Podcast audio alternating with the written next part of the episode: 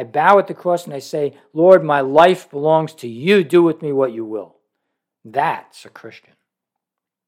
Chapter 7, 14 through 25.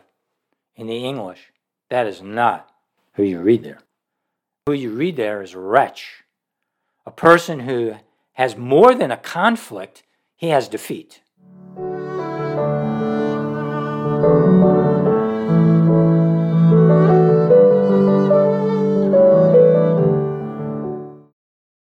Hello, and welcome to this edition of That They Might Know, a podcast dedicated to proclaiming the gospel of Jesus Christ. I am your host, Dr. William Mazzella, and our teacher is my friend and brother in the Lord, Joe Durso.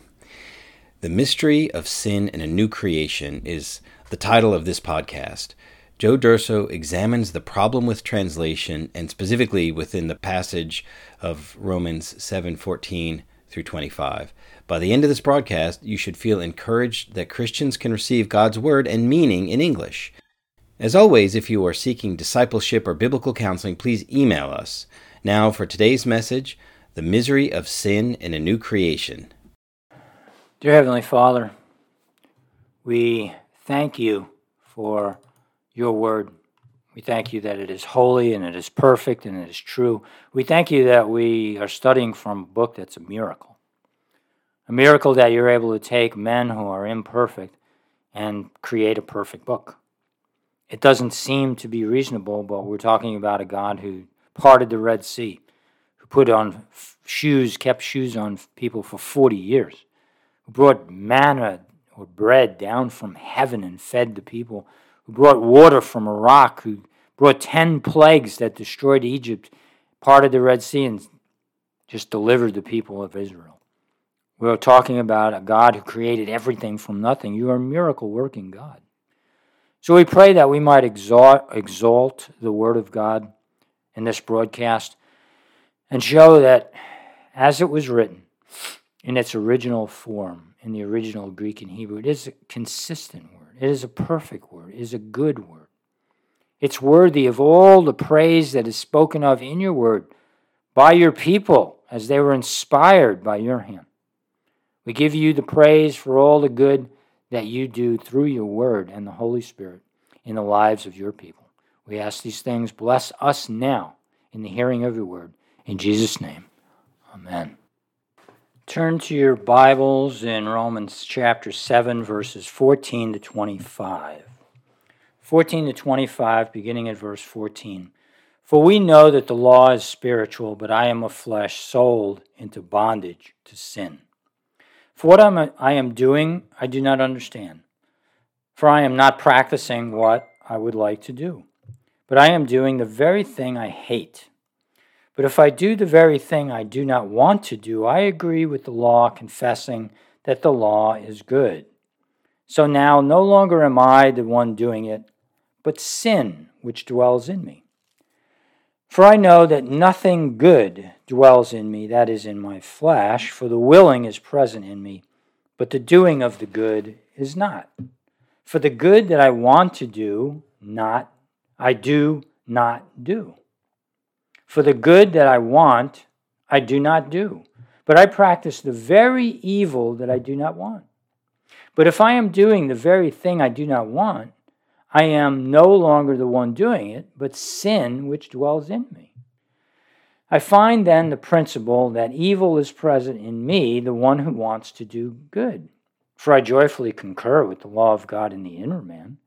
But I see a different law in the members of my body, waging war against the law of my mind and making me a prisoner of the law of sin, which is in my members. Wretched man that I am! Who will set me free from the body of this death? Thanks be to God through Jesus Christ our Lord. So then, on the one hand, I myself with my mind am serving the law of God, but on the other, with my flesh, the law of sin. May God bless the hearing of His word. Now, what I want to do is, at this point, I would like to look at New Testament authors and their use of words and translations that result from the original Greek text. I'm not going to go into any great details here. And to be honest and be straight up, I'm not a Greek scholar. I know how to study Greek. I know how to study and read scholars. I'm familiar with the Greek text to some degree. But let me say this. The Word of God is inherent and infallible in the original text of Hebrews, Aramaic, and Greek. And all solid evangelicals understand this. All godly men from the past understood and would agree with those remarks. Well-saved men understand that. That being said, translations are not perfect as they are, and as they are not ancient texts, and neither are they written in the original language, any translation. Languages are not all equal, as some languages may translate more poorly in some cases than others.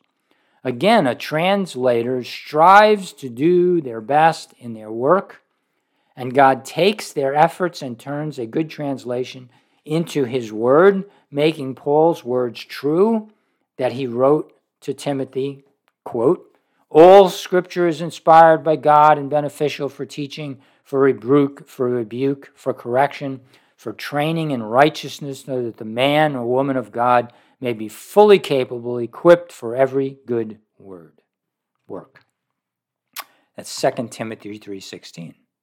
Now, having said that, we must understand that a good translation, which is the Word of God, and one reading it is reading Scripture, as it were, through a veil. It is clear, understandable to the person who is indwelt by the Holy Spirit of God, by whom God gives His meaning to the words He used, with certain limitations. And that's why when reading it, we're reading it through a veil. It's clear, but it's not like if there were no veil. However, as just stated, the diligent student, if he has access to the right tools, studies the grammar in the original, learns the meaning of the words and the human author used in to write the Scriptures. No person is ever given, hear this, no person is ever given liberty to read into God's Word his own meaning or interpretation. But he must read out of the Scripture God's intended meaning. That's why there's one interpretation, and that belongs to God. And every person who studies the Scripture, who would study the Scripture with integrity, would search the Scripture with that in mind, finding out what God means by what God has written.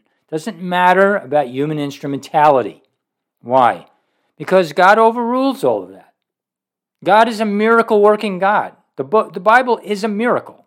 It's a miracle of God. And it is just that, the Word of God.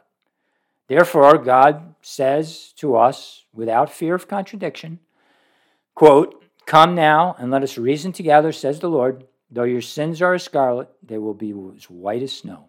Though they are red like crimson, they will be like wool." Taking those words to mean exactly what they say, even in that English translation, which is a good translation, they mean exactly that. The careful reader of Isaiah chapter 1 will take note of the context within which Isaiah is speaking. Israel, like the world, was comprised of sinful people. To them, God gave the sacrificial system which they could be made clean. That's what the sacrificial system was there for, to look to God's provision, to have their sins washed away. However, the people worshipped by outward ordinances, but their heart was not honest. So God warns the people of their hypocritical sacrifices and then admonishes them in verses 16 and 17, "Wash yourselves and make yourselves clean. Remove the evil of your deeds from my sight. Cease to do evil. Learn to do good. Seek justice. Reprove the ruthless. Defend the orphan. Plead for the widow."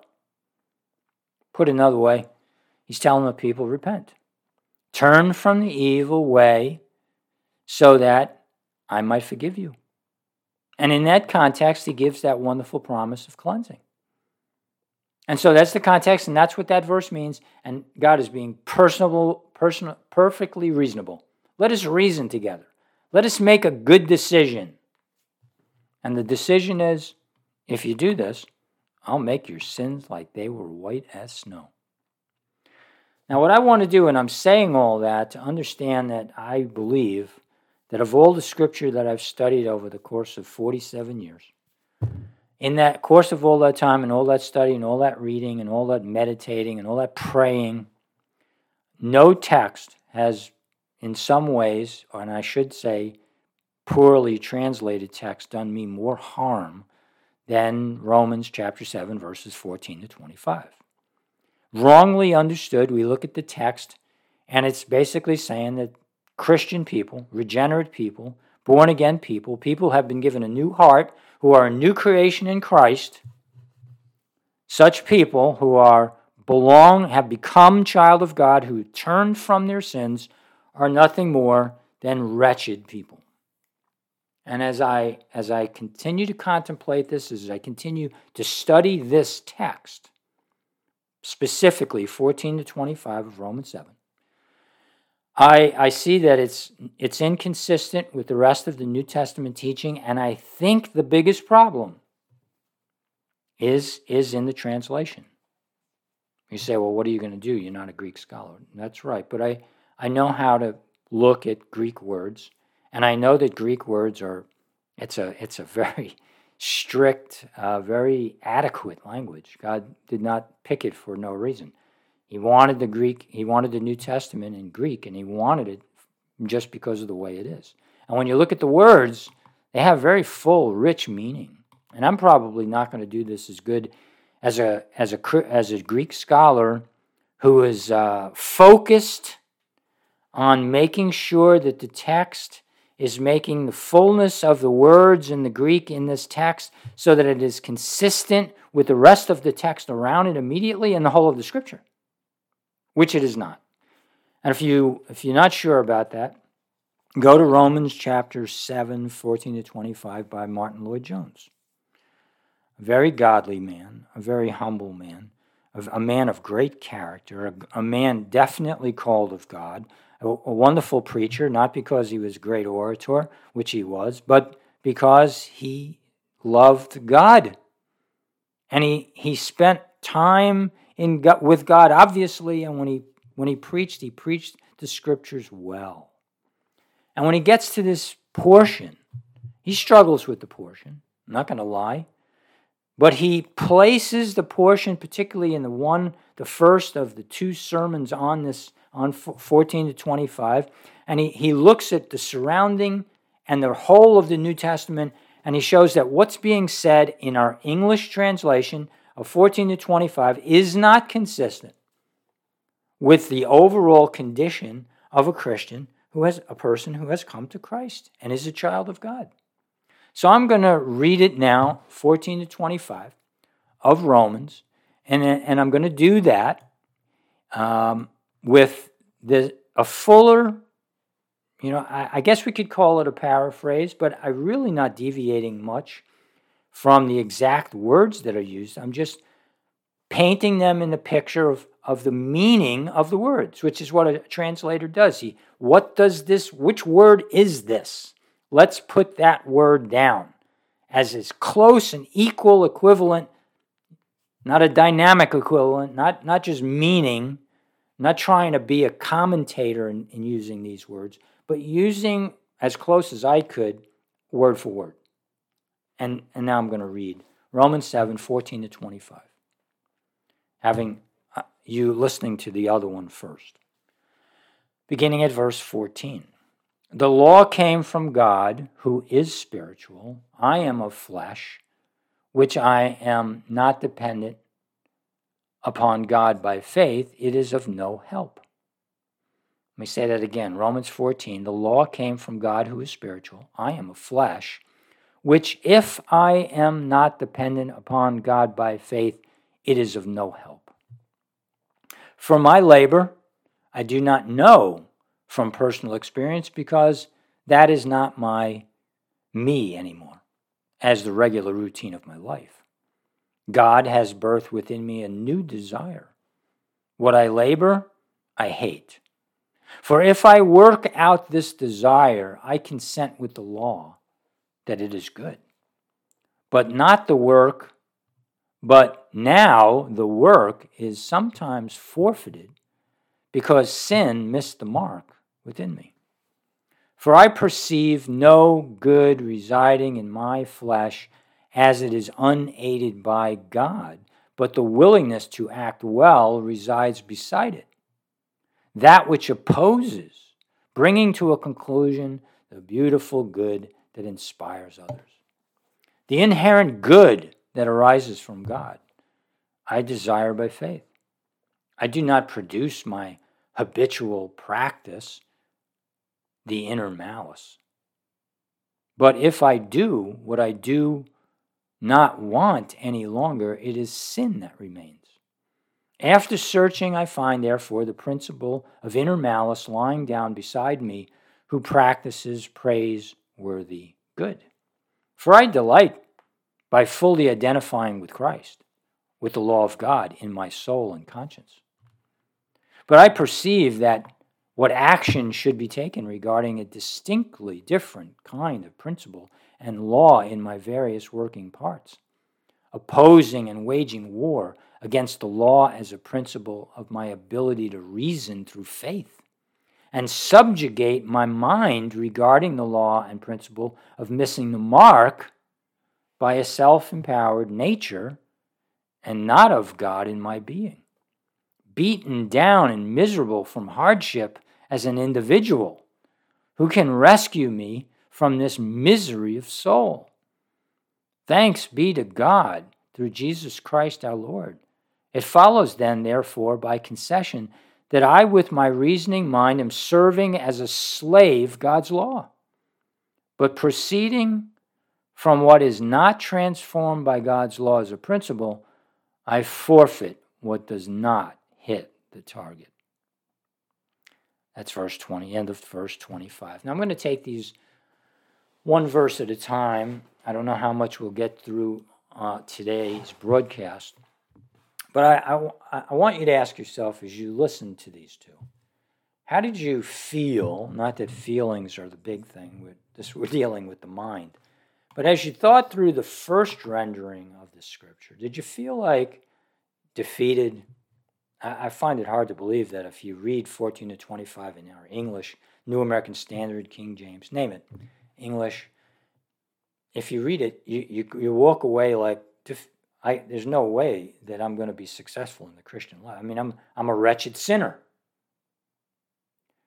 Now, when I add to the words, you say, well, it's not word for word, because I'm not using the word sin in some cases. I'm talking about missing the mark because the word means missing the mark.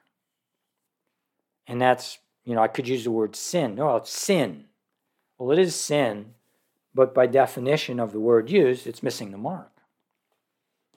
Why use missing the mark? Well, because it's missing the mark, and in the context, there's principle being used, there's law being used, but it's law as a principle. And there's law as the command, and there's law as a principle, and those have different meanings. So as we put down commands and we lay down sin, it's giving us a picture, but the picture can be easily misunderstood as if we used another word for sin, or if we used another word. You see, it gives shades of meaning. Now, as we look through 14 through 25, we need to understand the context for instance, 1 John. 1 John makes it very, very clear in chapter 1 that sin is present.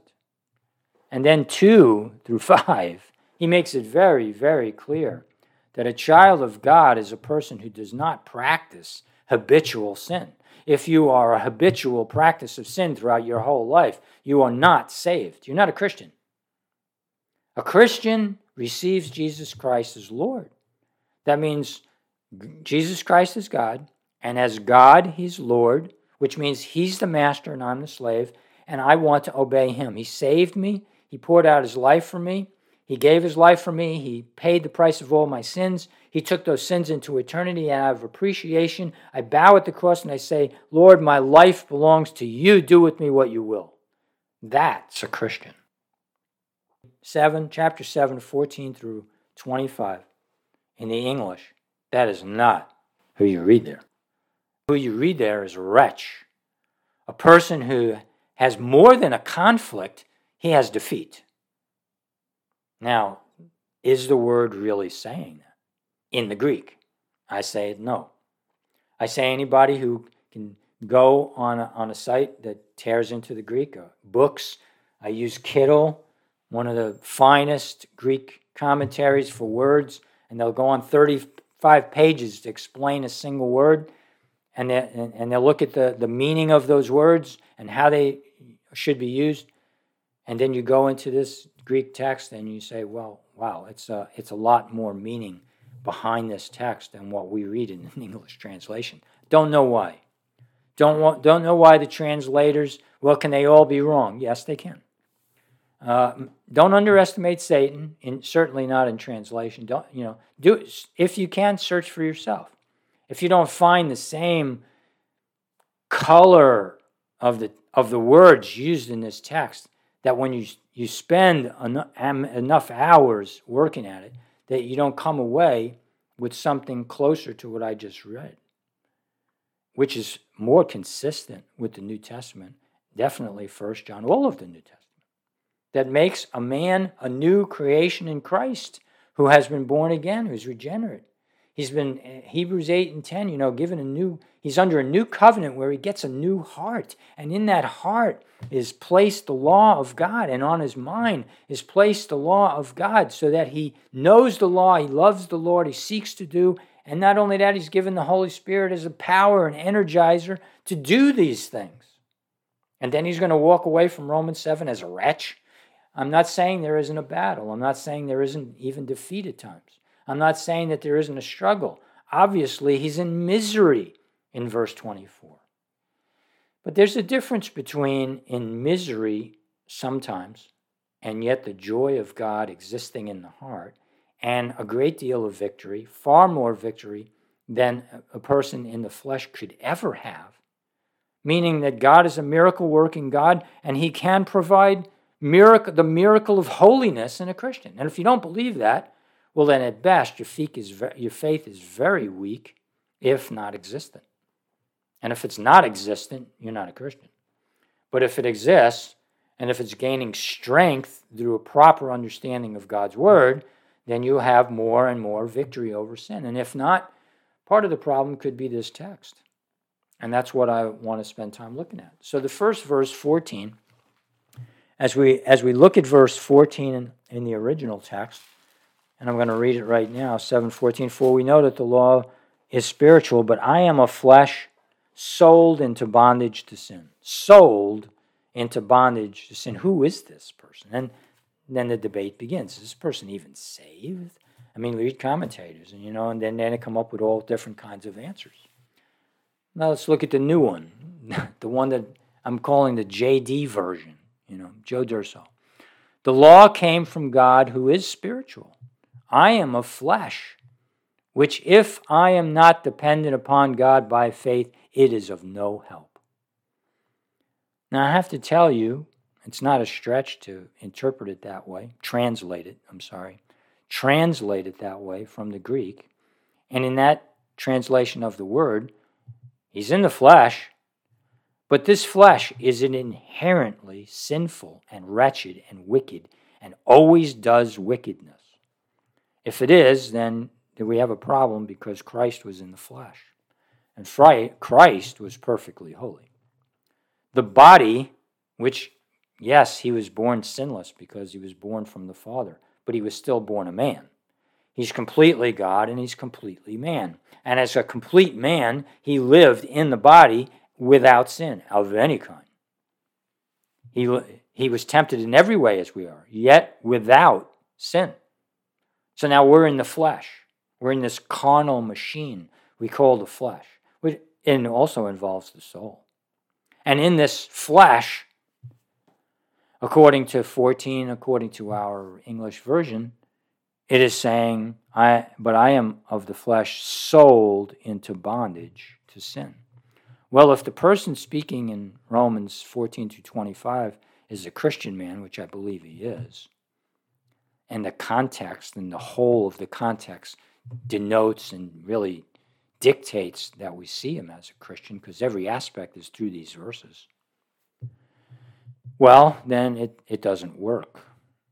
I am of flesh, which if I am not dependent upon God by faith, it is of no help. That's right, the flesh is of no help apart from dependence upon God by faith. But upon dependence upon God by faith, you have what you need to live a godly and a holy life. So he goes on in verse 15, for my labor I do not know from personal experience, because that is not me anymore as a regular routine of life.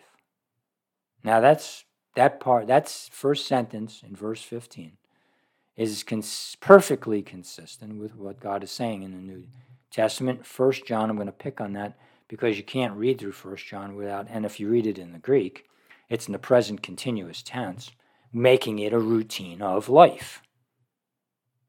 As a regular routine of life, as a practical living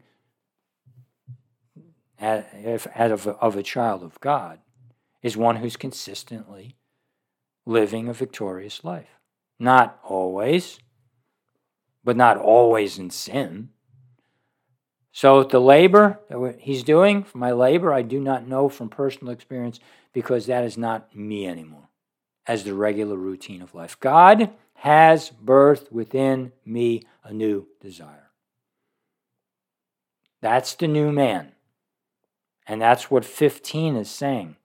Unlike, for what I am doing I do not understand, for I am not practicing what I would like to do, but I am doing the very thing I hate. I don't find that in verse 15, that's the only thing that he's saying. I found what's in there is that as the regular routine of my life, that's not his normal experience. God has birthed within me a new desire. Now he follows it up by saying what I labor or what I do, I hate. So there's that part, which he's going to go on and explain a little bit more, that part which he does hate, it's there. But not completely there. I mean, is that the Christian? He's completely defeated, really? Verse 16, for if I work out this desire, I consent with the law that is good. So there it is.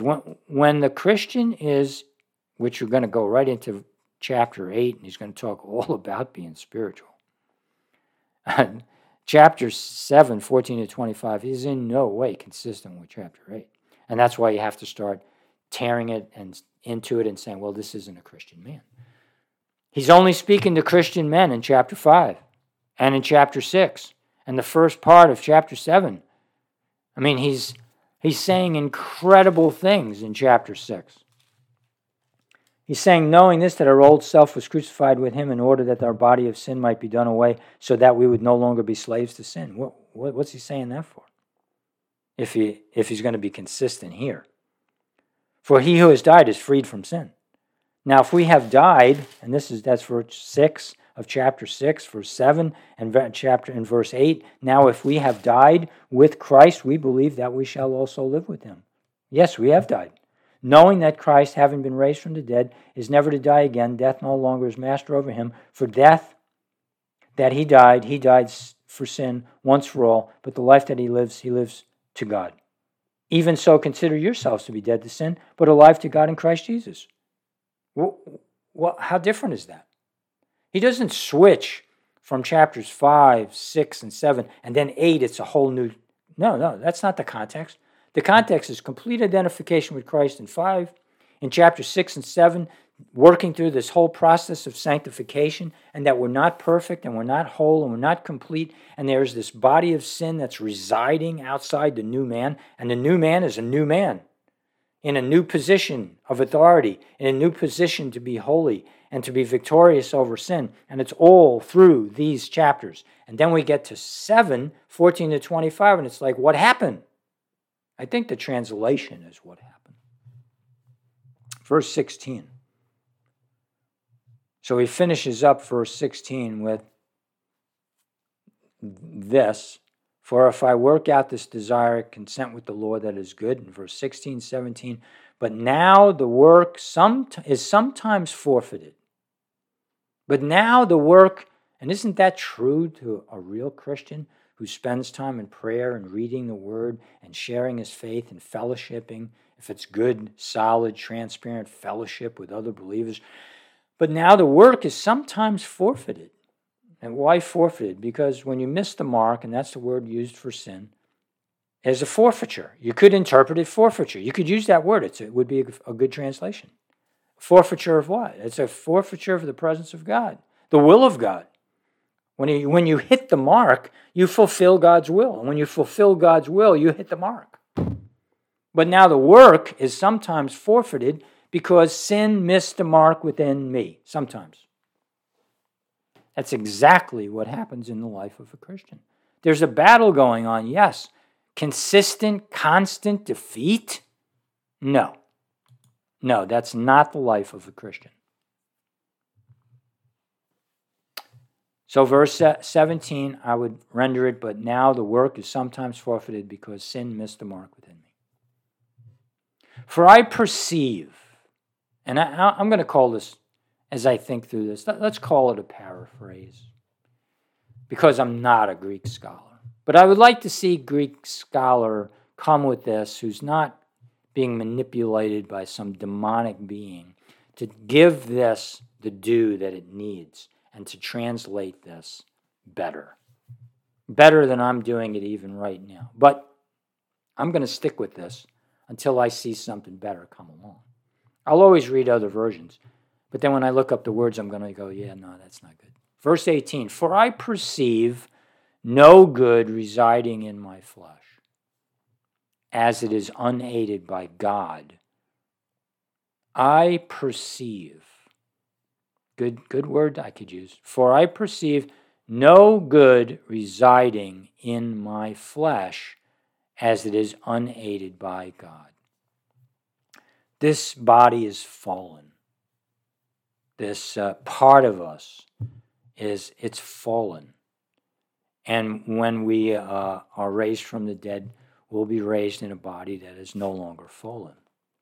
We will be given a body that is able to transmit to, God is able to transmit to us. Just picture a pipe through which flows the Spirit of the living God. And from second to second, being renewed every moment. So that Christ lives within the believer in a perfect vessel that's able to transmit God. For I perceive no good residing in my flesh, as it is unaided by God. God makes the flesh good, even in a fallen man, who he comes to live within at the new birth. But the willingness to act well resides beside it. Oh, here you got the flesh, you got the soul. I perceive no good residing in my flesh, as it is unaided by God, but the willingness to act well resides beside it. Oh, two sides in a new nature, a new heart.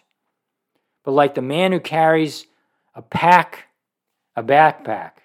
and he's carrying it alongside. And that throughout this chapter, throughout these verses, there's that alongside in the Greek, beside in the Greek. So it's a new nature, it's a new person, but like sin that's crouching at the door.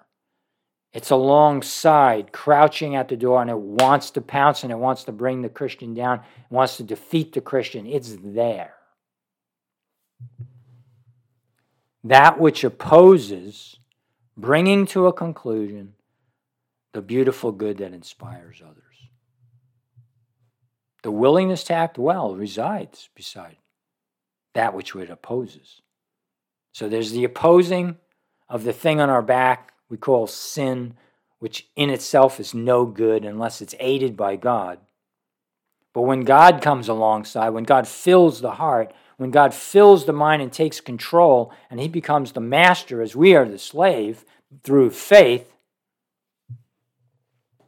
then the conclusion is something beautiful and good that inspires others, which is why we're here. We're here for others to look and say there is hope, that God does transform the human heart, that God can make a new person of a sinner, and he can turn a sinner into a saint. Yes, that does exist. And that's why we're here.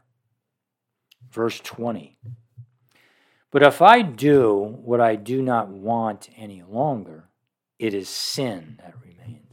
He's calling sin what sin is. Sin is part of the believer. 1 John chapter 1.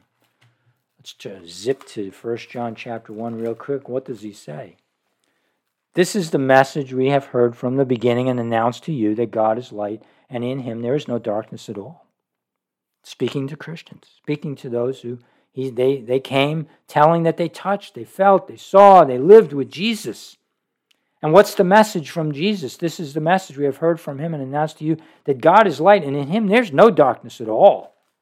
There's nothing untrue. If we say that we have fellowship with him and yet walk in darkness, we lie and do not practice the truth. That does not sound like a wretch to me. But if we walk in the light as he himself is in the light, we have fellowship with one another, and the blood of Jesus, his son, cleanses us from all sin. You know what happens with a person who's been cleansed from sin? He has joy in his heart. He has a passion for God. He has no guilt. And out of that, there is a humble awareness of the love of God that propels that person to do even more good. Verse 8, if we say we have no sin, we're deceiving ourselves, and the truth is not in us. This is a person who's walking in truth and understands this negative flesh that's living alongside. But he's not a wretch. He's a person of chapter 9. If we confess our sins, he is faithful and righteous to forgive us our sins and to go on cleansing us from all unrighteousness. If we say we have not sinned, we make him a liar, and his word is not in us. Sin is a part. And then he concludes this thought in chapter 2 and verse 1. My little children, I'm writing these things to you so that you may not sin. And if anyone sins, we have an advocate with the Father, Jesus Christ the righteous. What's being said? Very clear, very, very, very clear that sin is present, and it has to be observed all the time. It has to be, the watchman has to be standing on the gate, not going to let the enemy in. It's a daily warfare. It's a warfare with the world, the flesh, and the devil. And the flesh right in the middle of it all. The world on one side, the devil on the other, and we're in the middle, and there's an enemy living within that can be controlled, that can be put to death, that can be substituted for a resurrected life of Jesus Christ. We preach the resurrection. Christ was raised from the dead. And in that resurrection from the dead, the Christian has victory. A victory like the world cannot have, but a victory that's there all the same for those who live identified in Christ, who walk by faith. What's that look like? Well, in this portion and in every portion then you're going to go to, what that looks like is a man who takes God at his word.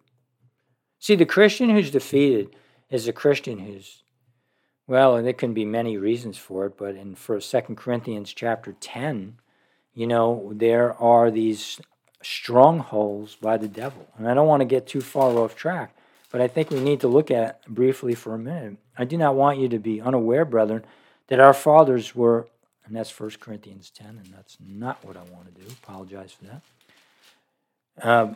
Good chapter, good verse we could go to, but in 2 Corinthians chapter 10, he makes this wonderful point. For now, I, Paul, myself urge you by the meekness and gentleness of Christ, I who am meekness when face to face with you, but bold toward you when absent. I ask when I am present. I need to be bold with the confidence with which I suppose to be courageous against some who regard us as if we walked in according to the flesh. Ooh.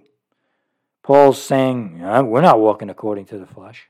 Well, that doesn't seem to go with what we're saying, what this version might say. For though we walk in the flesh, we do not war according to the flesh. The context here is warfare. People who war in the flesh lose. People who war in the spirit, for the weapons of our warfare, verse 4, are not of the flesh, but divinely powerful for the destruction of fortresses. Fortress, like a fort. There's no getting in through that. But God can destroy any demonic fortress. We might be completely weakness to do so, but not God. Verse 5, we are destroying speculations and every lofty thing raised up against the knowledge of God, and we are taking every thought captive to the obedience of Christ. That's a bold statement compared to Romans chapter 7, 14 to 25, if we want to understand it as a wretch. Doesn't fit. Never fits. Follow me as I am a follower of Christ. Paul knew defeat. He's in completely on the right track with 1 John that talks about sin and the awareness of sin and walking in the light. And when we identify sin, we put it to death and we live on in the resurrected life.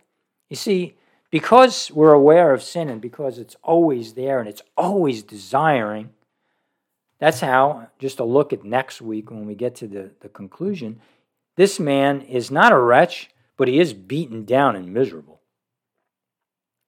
He's undergone hardship every day of his life as an individual.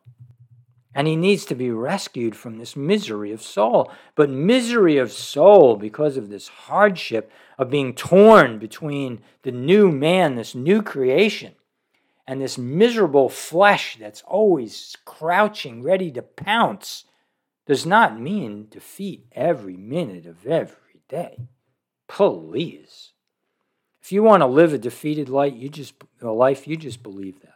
You just walk with that in the forefront of your mind, and I guarantee you can live as defeated life as you want.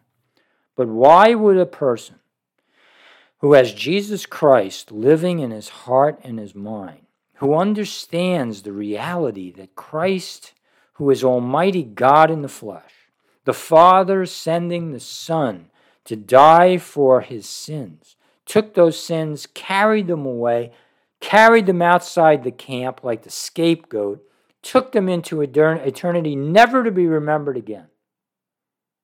And he's clean now.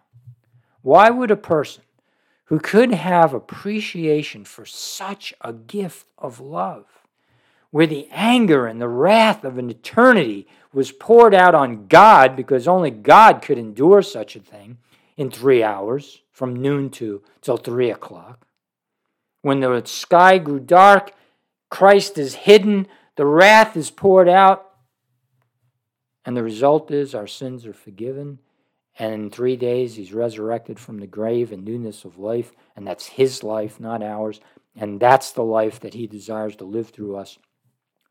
Why would a person give in to wickedness and weakness every minute of every day or most of the time so that he would cry out, I'm a wretch? Now, I understand saying I'm a wretch, even with little sins. How can I commit this stupid little thing knowing that Jesus died for me? That's one thing. And it's just as real. I mean, you can just feel just as awful. But it's one thing to commit a sin, to see it as, in God's eyes, as a completely miserable, big, ugly thing. Like your mind wandering as a man and having a lustful thought for a woman. Comparing that to 10 years of an adulterous life with some woman that's not even your wife or while you're married, comparing those two things and saying it's the same. This is the kind of thing that just drives me a little insane when I hear Christian people talk like that, as if they're somehow being really spiritual because in God's sight all sin is the same, when it's not. Now, I don't know God's mind as if I were God. But at the end of 1 Corinthians chapter 2, it says we have the mind of Christ.